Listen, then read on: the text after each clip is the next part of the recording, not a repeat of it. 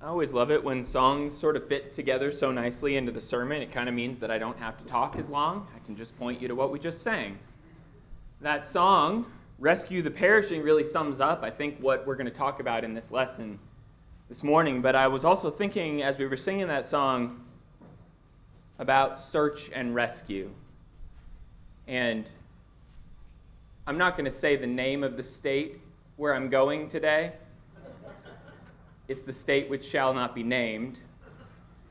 But I am going to say that after this lesson, I am quickly heading to the airport to go fly to the East Coast for work. And I was thinking about, as we were singing that song, surely I was thinking about spiritual things, trust me. But I was thinking about, on, on this thought of search and rescue, I was thinking about the very first time I had to travel out back east for work. And there was a time where we were sitting out doing some experiments and we were in an armored Humvee, and the, the operator of the Humvee decided it was a hot day, of course, humid and gross and sticky, so we took the doors off the Humvee. I, I didn't even know you could do that, but we took the doors off the Humvee, we laid them down in the forest, and then we started doing our experiments. And at some point, we decided it was time to boogie. We had to get going, and so we, we drove down the track some, some distance away we forgot about the doors.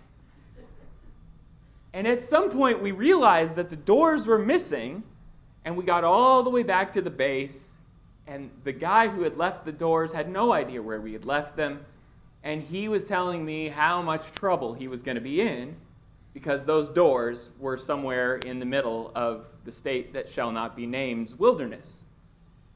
So I got in my truck and I went on a search and rescue mission for those doors. And I found them.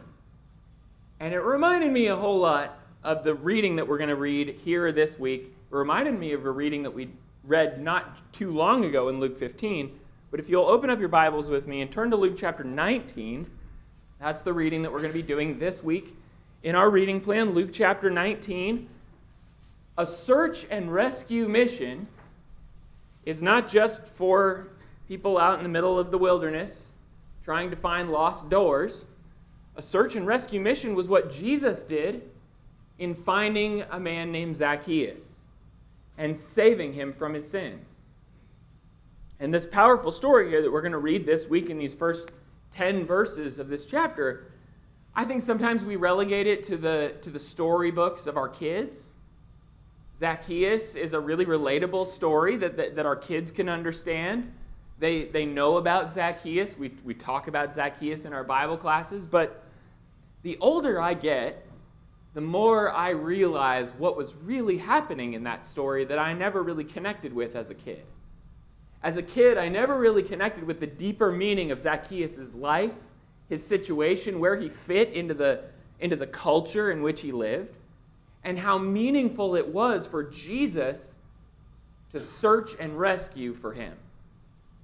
And so I want to talk about that this morning for just a few minutes. I want to talk about how important it was for Jesus to have this search and rescue mission for Zacchaeus. And I want us to see as a result of this, this is not just going to be like looking at the facts of what Jesus did. I want us to see it and be impressed with how we are to view the lost, like Jesus viewed the lost. Jesus had a very specific way of dealing with lost and broken people. And we see it throughout our reading. I think as we're going to go back and look at Luke 15 later on in the lesson, we've read that not too many weeks ago, but Luke 15, this passage in Luke 19, all highlight how much God cares about lost people. How much God cares not about those people who are saved or who are well, but how much He cares about those people who are sick those people who are broken, those people who need him. Jesus cares. Jesus is someone who will brave the wilderness and go out looking for the thing that is lost in order to find it and rejoice once again when it's home.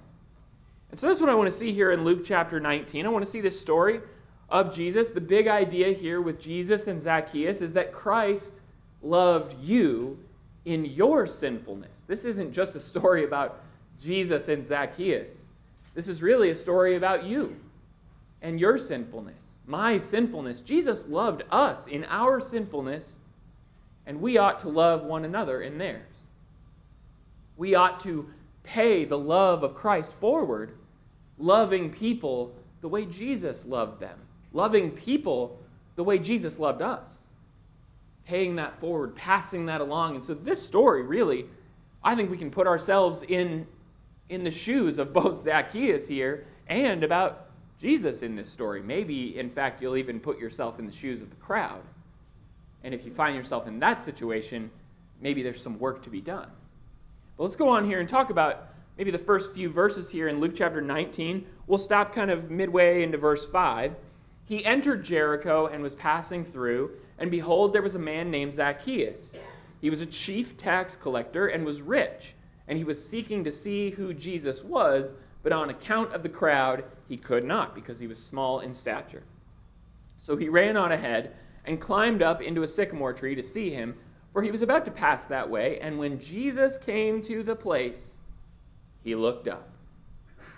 Now, of course, as kids, you know, we've always focused on that he was a wee little man. I, I'm not even sure if that's politically correct to say anymore. But that's the song we always sang as kids, and that's sort of the focus, the detail that we focus on on this story, how, how small he was, and how, how incapable he was of seeing Jesus through this crowd. That is kind of the, the least interesting detail to me now. You know, this many years later, kind of revisiting this story, that is one of the least interesting details for me. One of the most thing, interesting things to me is how rich he was. How on the fringes of his religious society that he was. He was a tax collector. He was an outcast, really, from the, from the children of Israel. He, he was an Israelite. He was a child of Abraham, as we're going to learn in a little bit. He was an Israelite, but, but he, his job made him a hated individual. The, the children of Israel really did not appreciate people like Zacchaeus. And here he is, up in a tree, trying to see Jesus, a rich man who is now looking over the crowd. And what we, what we see, I think, from this first few section few, few verses of this section is that Jesus is seeking. Jesus is seeking. Now, you'll find it interesting here because as you're reading, the only time you actually see the word seeking here is actually in reference to Zacchaeus in verse 3. He was seeking to see who Jesus was. 100% Zacchaeus was seeking Jesus. Zacchaeus was looking for Jesus. He wanted to see him. He, he did the whole work of getting up into the tree. But notice what it says at the very end of our reading there in verse 5, sort of the beginning part of verse 5. And when Jesus came to the place, he looked up. Now that seems like a small detail, and maybe I'm you know, picking nits, or maybe I'm just sort of diving into the, to the micro details of this verse. But I think it's important that Jesus looks up. How often do we see Jesus looking and seeking and, and searching for things that most normal people would have just overlooked? I'm thinking about the woman with the hemorrhage of blood who touches Jesus' cloak in the middle of the crowd, right? And as Jesus says, Who touched me? His disciples are like, What on earth are you talking about, Jesus? There's hundreds of people around, there's people touching you all over the place. And he he noticed that one interaction, that one touch that was different from all the rest. Here we see that Jesus looks up and sees the one man in the tree. You know, among all the crowd, among all the people that Jesus could have been distracted by, he sees the one man.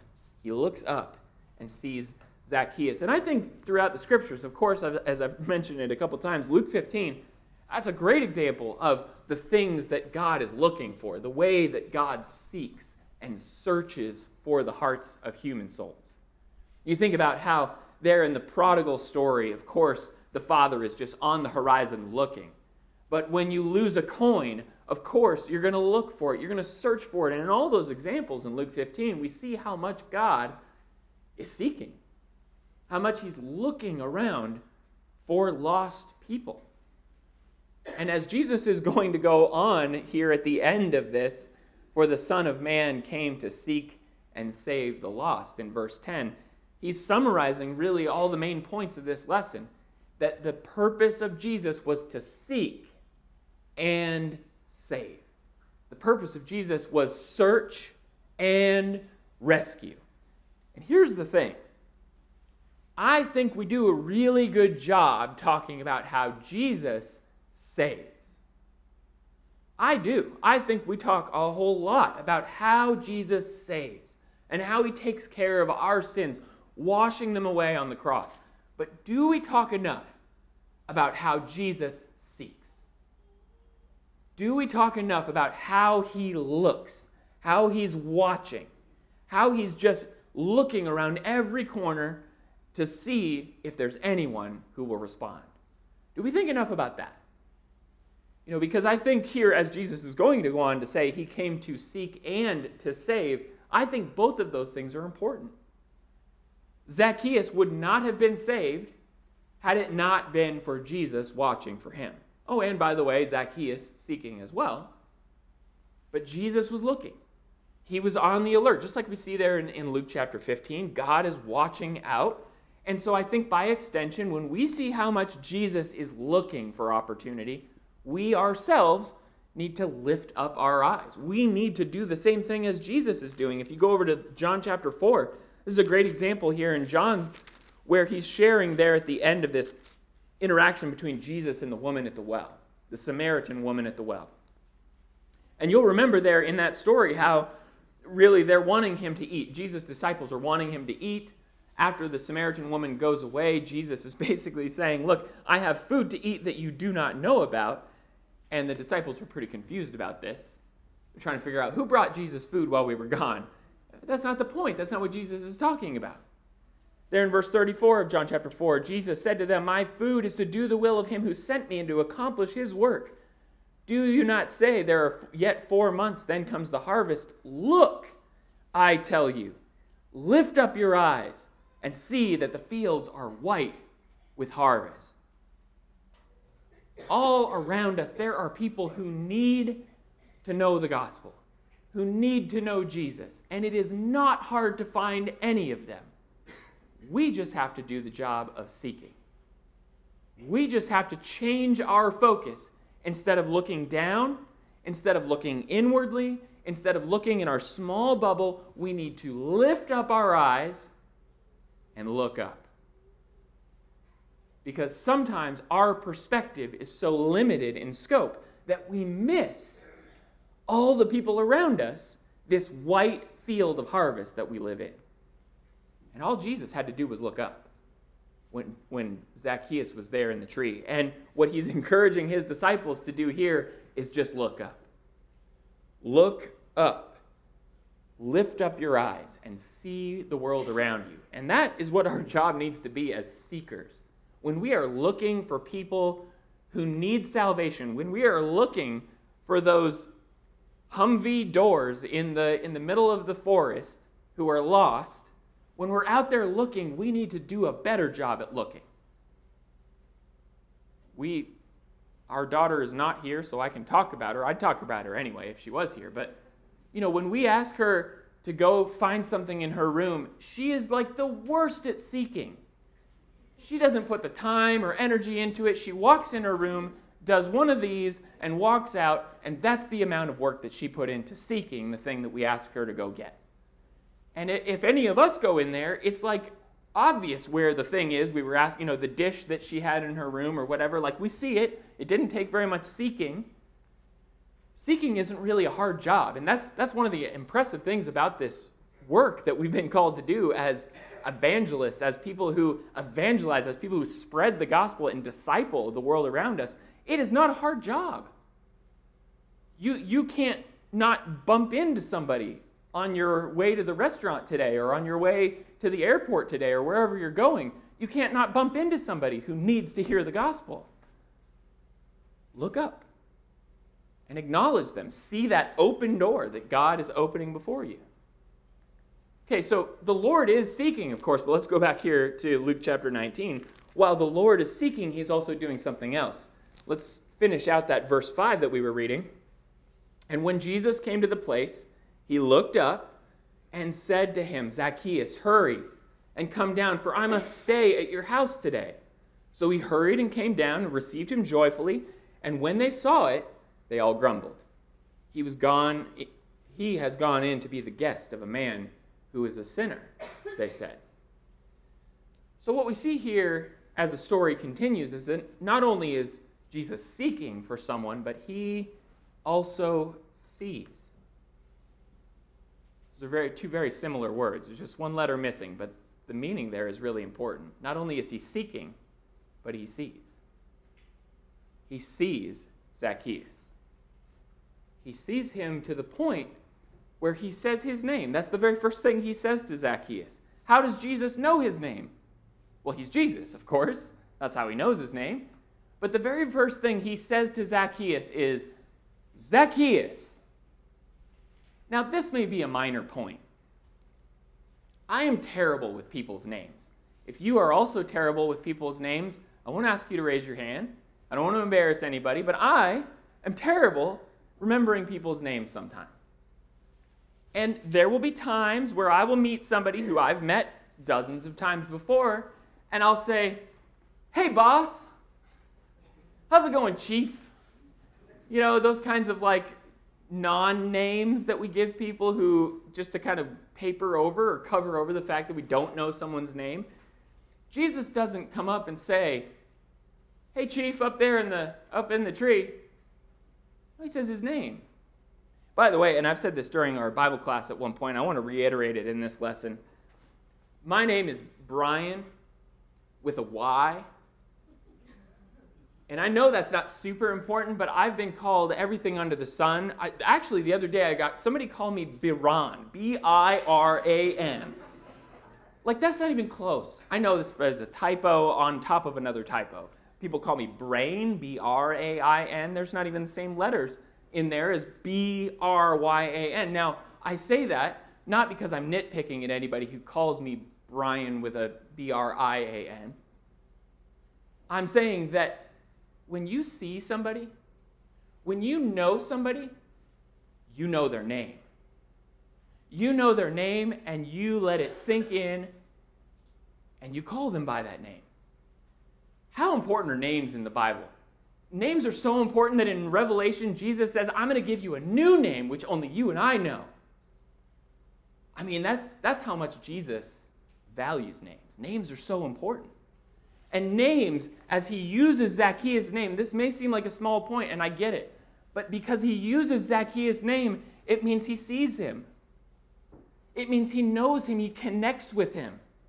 It's not like, hey, you chief over there, or hey, you Zechariah, or, or whatever your name is. Zacchaeus is the first thing he says. And that, you know, that may seem like a small point, but I think it's powerful. He says, Hurry and come down, for I must stay at your house today. And the point, as we continue on, the point really there is that he wants him to come closer. I don't want you to stay in the tree. I don't want you to stay over there. Look, you're a sinner and you are a rich man, and I, you know, you know what I feel about rich people. You know how I've warned against rich people, how it's harder for them to enter the kingdom of heaven than a camel going through the eye of a needle.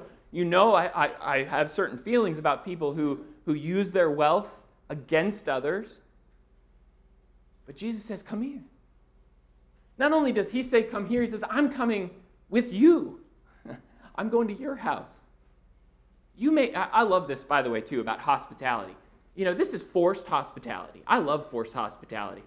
I love it when somebody comes to my house. Lance and Carolyn aren't here, but they do this occasionally. Lance gives me like a five minute warning when he's going to show up, but he, you know he'll just show up, and I love that. Those are my favorite kinds of things. Where like I'm I'm coming over to your house. You know, you didn't invite me over, but, uh, but here I come. And that's what Jesus is doing here. I'm coming to your house. I want a closer relationship with you. And doesn't that just echo what he says in Matthew 11? Come to me, all you who labor and are heavy laden, and I will give you rest. You come to me. You come closer, and I'm going to give you rest.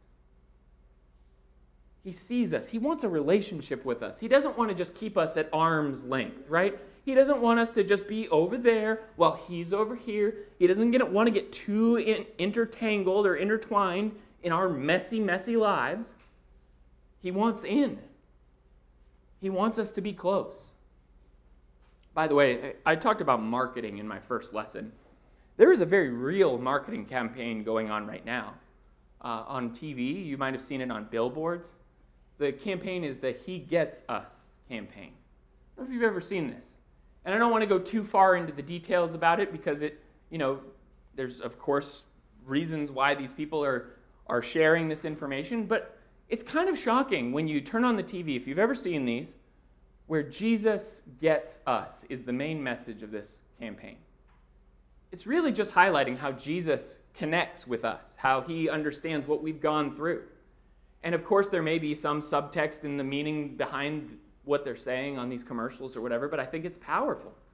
I think it's meaningful for people to see that Jesus isn't just over there, Jesus wants in because he gets us, he connects with us, he sees us. And that's important.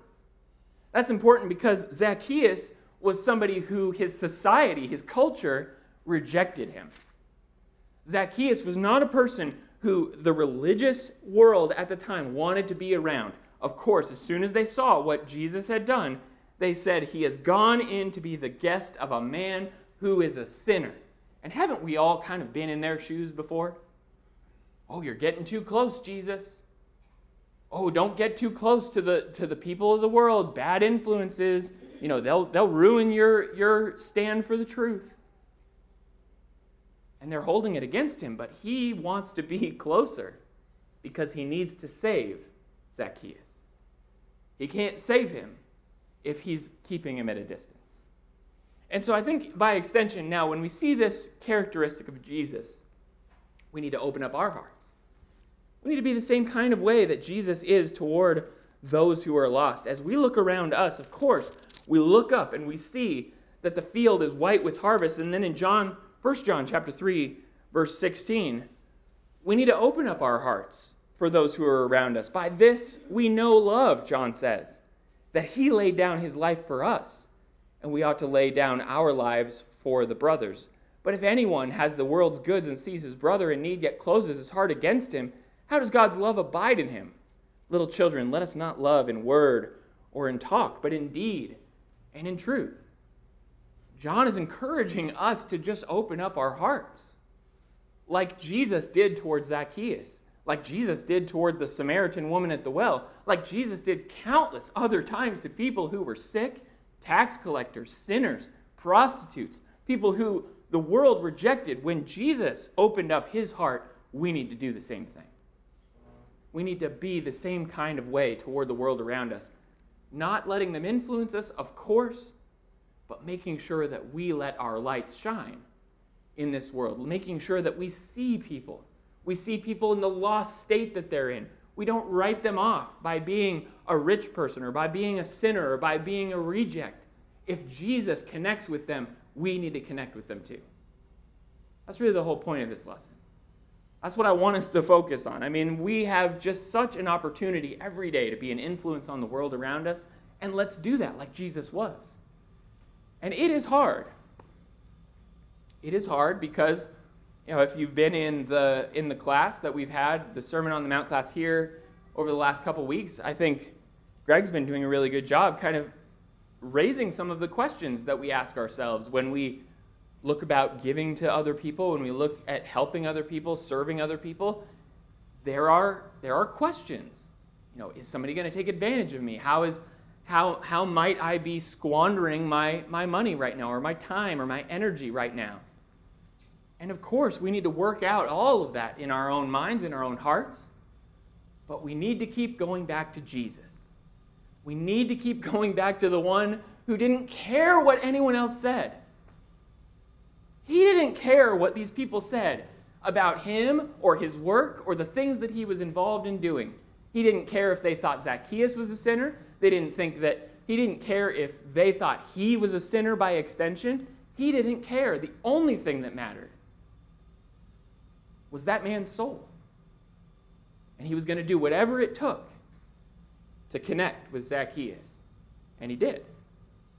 And so, then we continue on. And we close out this little short story in Luke chapter 19, beginning in verse 8. And Zacchaeus stood and said to the Lord, Behold, Lord, the half of my goods I give to the poor, And if I have defrauded anyone of anything, I restore it fourfold. And Jesus said to him, Today salvation has come to this house, since he also is a son of Abraham, for the Son of Man came to seek and to save the lost. Now we get to the rescue part of it. Jesus has done the searching, Jesus has done the looking, he's done the connecting and seeing Zacchaeus, and now, now he saves. Now he does the work that, oh, by the way, only he can do. I think it's important for us to really settle in on this fact. None of us are ever going to be able to do this work. You and I can seek, you and I can connect and see the people in the world, but we cannot save. And I'm glad we can't, because that work is way above our pay grade. The Lord saves. And when he extends salvation to Zacchaeus' house, because of his faith, because of his good works, because of whatever it is that Zacchaeus is presenting before him, I, I'm, I'm trying not to let my riches take over my life. I'm giving what I can to others, I'm helping others.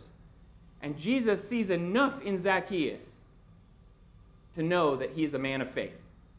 That he's a man of faith like his father Abraham was a man of faith.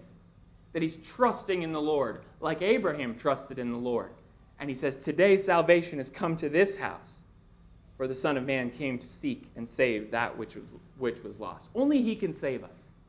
You'll notice there in the, the account of the Philippian jailer there in Acts chapter 16. By the way, that's chapter uh, verse 30 through 34, not 24.